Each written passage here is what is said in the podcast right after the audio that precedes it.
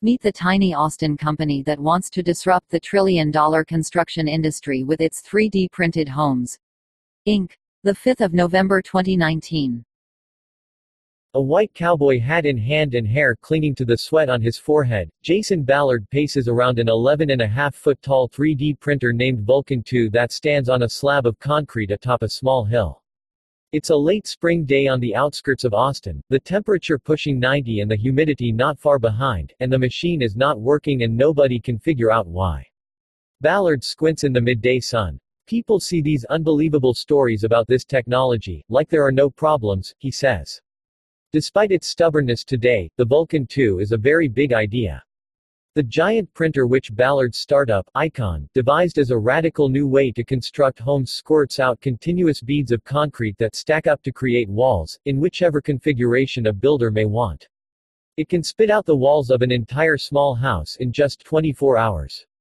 Construction is a trillion dollar industry in the U.S. 3D printed buildings could strip out as much as half the cost of building a home, Icon predicts. Consider what this means for the more than 1 billion people around the world who lack adequate shelter and also consider that once 3D printed buildings are commonplace, hundreds of millions of tons of construction waste could be eliminated every year. But first, the Vulcan 2 needs to work. This week, Ballard and the Icon team trucked their freshly built construction robot out of the lab and into the field for its inaugural real-world printing of a community center in a neighborhood called Community First. Village a clutch of tiny homes occupied by formerly homeless people. They printed the first three layers of the walls on Monday, and then prepped for what they hoped would be a full day of printing on Tuesday, during which they theoretically could have completed the structure, save for the roof and finishes. But that morning, the concrete that emerged from the printer was too dry. The team cleared hoses, made adjustments, and tried again and then had concrete soup. So it went for 15 hours, try to print, make tweaks, try, tweak, try again. Now, on Wednesday, the investigation continues. Like lab-grown meat or self-driving cars, 3D printed housing seems like a science fiction fantasy come to life which is why Icon became an overnight sensation in March 2018, when it unveiled a tiny home it had printed with Vulcan II's predecessor, called, naturally, Vulcan I, at Austin's South by Southwest conference. The company quickly raised $9 million in seed funding from top venture capitalists and companies such as D.R. Horton, the nation's largest homebuilder, and was covered by every media outlet from House Beautiful to Fox News. What the ICON team has accomplished in such a short period of time is not only a transformational breakthrough in homebuilding it is an inspiration for the entire world to think outside the box about how humanity will confront the global housing crisis, declared Jason Portnoy, an early PayPal executive and the founder of the Silicon Valley venture capital firm Oakhouse Partners, which is ICON's lead investor. Now Ballard has to live up to the hype. And reality can be messy. These are the moments you decide what kind of company you're going to be, he says, as a newly hired materials science PhD and other staffers peer at yet another concrete sample. It's easy to work for a company where everything works perfectly right away. But rockets blow up the first few times, wiry, boyish, and intensely spiritual. Ballard speaks with a gentle Texas twang that gives even his wonkiest academic references to E.O. Wilson or Carl Sagan the sound of country wisdom. When he discusses his most audacious, against the odds goals, he sounds more like a preacher than a Silicon Valley striver. Among his staff, it inspires devotion. I have trouble persuading people to go home at night, says Dimitri Julius, Icon's director of operations, who also worked for Ballard at his previous company, a chain of green home improvement stores. He's one of the smartest, most magnetic and jovial people I've ever met. Ballard grew up behind the Pine Curtain, in deep East Texas Orange, to be precise, not far from the Louisiana line where the landscape turns from open plains to piney woods and bayous, and where the level of poverty not long ago meant that people sometimes hunted possums or raccoons for dinner. While his parents are solidly middle class, when he earned his degree in biology at Texas A&M, he became the first in his family to graduate from college. After college, in the late aughts, Ballard was working on construction crews for green builders in Colorado and noticed that there was no single place where his employers could get sustainable materials. Sourcing them in bulk was difficult and expensive. He started mulling what a sustainable home improvement chain might look like, and called a college friend, Evan Loomis, who was then working on the East Coast as an investment banking analyst covering the homebuilding industry. The two started drafting a business plan. Ballard's wife, Jenny they met at a barn dance when both were counselors at a Christian summer camp in Colorado came up with the name Treehouse. Ballard was also working toward a different dream, to enter seminary and become an Episcopal priest. One day in 2010, Jason and Jenny went to meet with the bishop of the Texas diocese largely a formality in which Jason would get the man's blessing to pursue the priesthood. But the conversation turned to Ballard's other passions. Jason, the bishop finally said, you seem to be motivated by tackling big problems. That's what makes you want to be a priest. But I want you to be open to the idea that you're going to exercise your priestly calling through Treehouse. I want you to try with all your heart to finish what you started. The church will always be here. He said a prayer over the couple, and a business was born.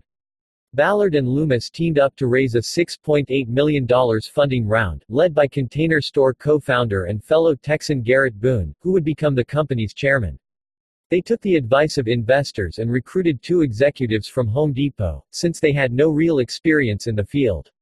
One of those veterans became CEO. Loomis signed on as president and Ballard as vice president, focusing on product selection and services. The first treehouse opened in an Austin strip mall in late 2011, and was a notable misfire. Rather than being something radically new and innovative, it was a pricier but typical big box store, with high shelves stacked floor to ceiling with hardware just like Home Depot. It failed to meet sales goals, and within two years, the board pushed out the entire leadership team except for Ballard, and asked him to be CEO. He had just turned 30. It was time to make good on his promise to the bishop. Then Jenny was told she had breast cancer while she and Jason had two babies at home, one of whom, they just learned, had epilepsy. They prayed hard and decided he should take the job. The doctors had caught Jenny's tumor early, which simplified treatment. We said, it's a year of surgeries. Let's just knock this out and move on, she says. It's a bump in the road, not a hole. It became clear to me, Ballard remembers, that if Treehouse ran the normal retail playbook, we were going to die, because retail is dying. He immediately rebuilt Treehouse as a kind of collaborative project planning space and showroom, where customers could sit down with, say, a solar panel expert to map out an installation and work through the finances. Sales grew. Ballard scored a deal to be the first retailer anywhere to carry the Tesla Powerwall residential energy storage unit, and outsold much larger competitors for hot home brands such as Nest and Big Ass Fans.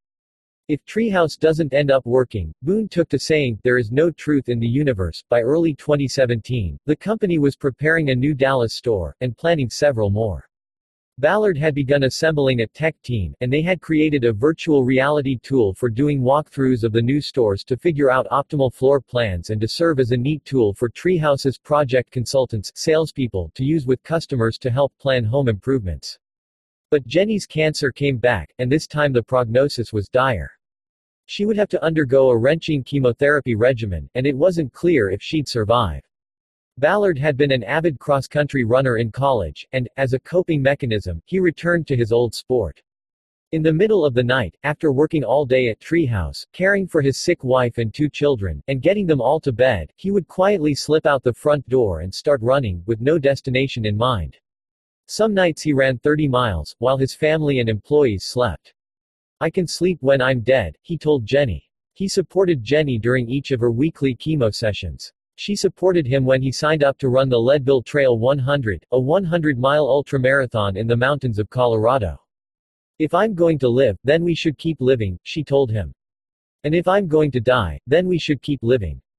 She was still undergoing treatment in August 2017, when he ran the race and finished it, a rare feat for a first-timer, let alone one who trained only a few times a week in the dead of night. Jenny's treatments continued, through when the Treehouse board decided that it was time to bring in another retail pro a former CEO of video game mall chain GameStop. Congratulations, Jason, Ballard says they told him. You've done a great job, and we're right on the cusp of being able to raise a lot of money and take this thing wide.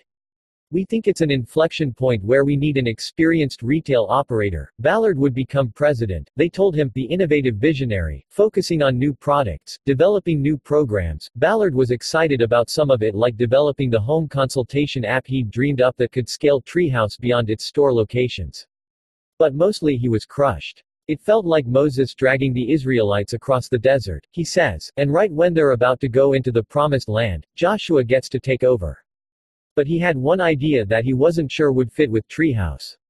About a year earlier, he and Loomis had started building a wooden prototype for a large-scale 3D printer. As Treehouse had underscored Ballard's earlier doubts about the highly inefficient construction business, he had latched onto 3D printing as a solution. It would be cheaper, faster, and more resilient in the face of extreme weather and the march of time. He'd read extensively about the potential for 3D printing houses and knew that nobody had cracked that opportunity yet. In 2017, he and Loomis joined forces with Alex Le Roux, a freshly minted engineering grad, who was experimenting with the technology in Houston. Ballard had cultivated the treehouse idea while pursuing seminary years before, now he was cultivating icon while pressing on at treehouse. After a full day of work but before his late night runs, he, and exhausted Jenny, and the kids would spend a few hours working on the printer, the kids screwing beams together. It still seemed like science fiction, she remembers. We didn't know if it was going to work. But how fun that we were trying. But Ballard was already thinking the transformative and financial potential of his new idea was much bigger than treehouses. We always thought Treehouse might one day become as big as Whole Foods, he says. Which is very big. Amazon bought the grocer for nearly $14 billion, but it's incremental, not transformational. Icon could change construction and offer shelter for people in desperate need. It would create something that could change humanity. As Ballard, Loomis, and Le Roux had their first conversations with potential investors, they kept hearing one thing, Icon sounds exciting, but, well, it still seems like science fiction. They needed a prototype printer that could print something that not only looked like a home but was a real, government-permitted, occupiable house. When no funding materialized, the partners maxed out several personal credit cards to build Vulcan I. Providence came in the form of a chance connection. The founder of Praxis, a Christian startup accelerator that Loomis went through in the early Treehouse days, introduced him and Ballard to another Praxis alum who'd founded a California-based nonprofit called New Story, whose mission is to build homes for the billion-plus people who lack adequate shelter. New Story provided funding for Icon to complete its printer and build a prototype house. Aside from climate change, there is arguably no greater emergency on Earth today than the housing crisis, says New Story CEO Brett Hagler, who co-founded the charity after Haiti's devastating earthquake in 2010. To have the biggest impact, we needed a breakthrough to cut costs and build faster without sacrificing quality. Ballard saw it all as a way to kill two frogs with one stick, line up an early partner and some funding while showing potential investors that Icon could create a fully permitted home.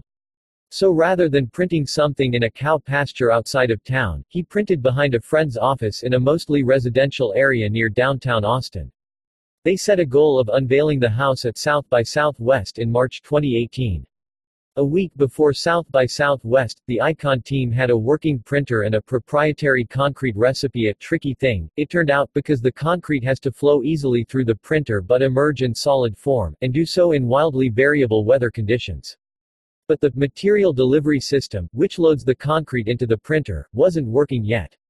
March is the start of Austin's rainy season, and 2018 was no exception. Every night for a week, in the pouring rain, Ballard, Loomis, Le Roux, and a rotating cast of friends working for free beer spent their nights heaving buckets of freshly mixed concrete, by hand, into the printer and extruding a 350 square foot house. They finished printing the first day of the festival, a Friday, and spent the weekend installing windows and doors, painting, and hooking up the power and plumbing. The house was finished Sunday night, just hours before their planned launch event on Monday. Total cost, $40,000, and 50 hours of printing time. A city inspector came out and gave the house a temporary certificate of occupancy.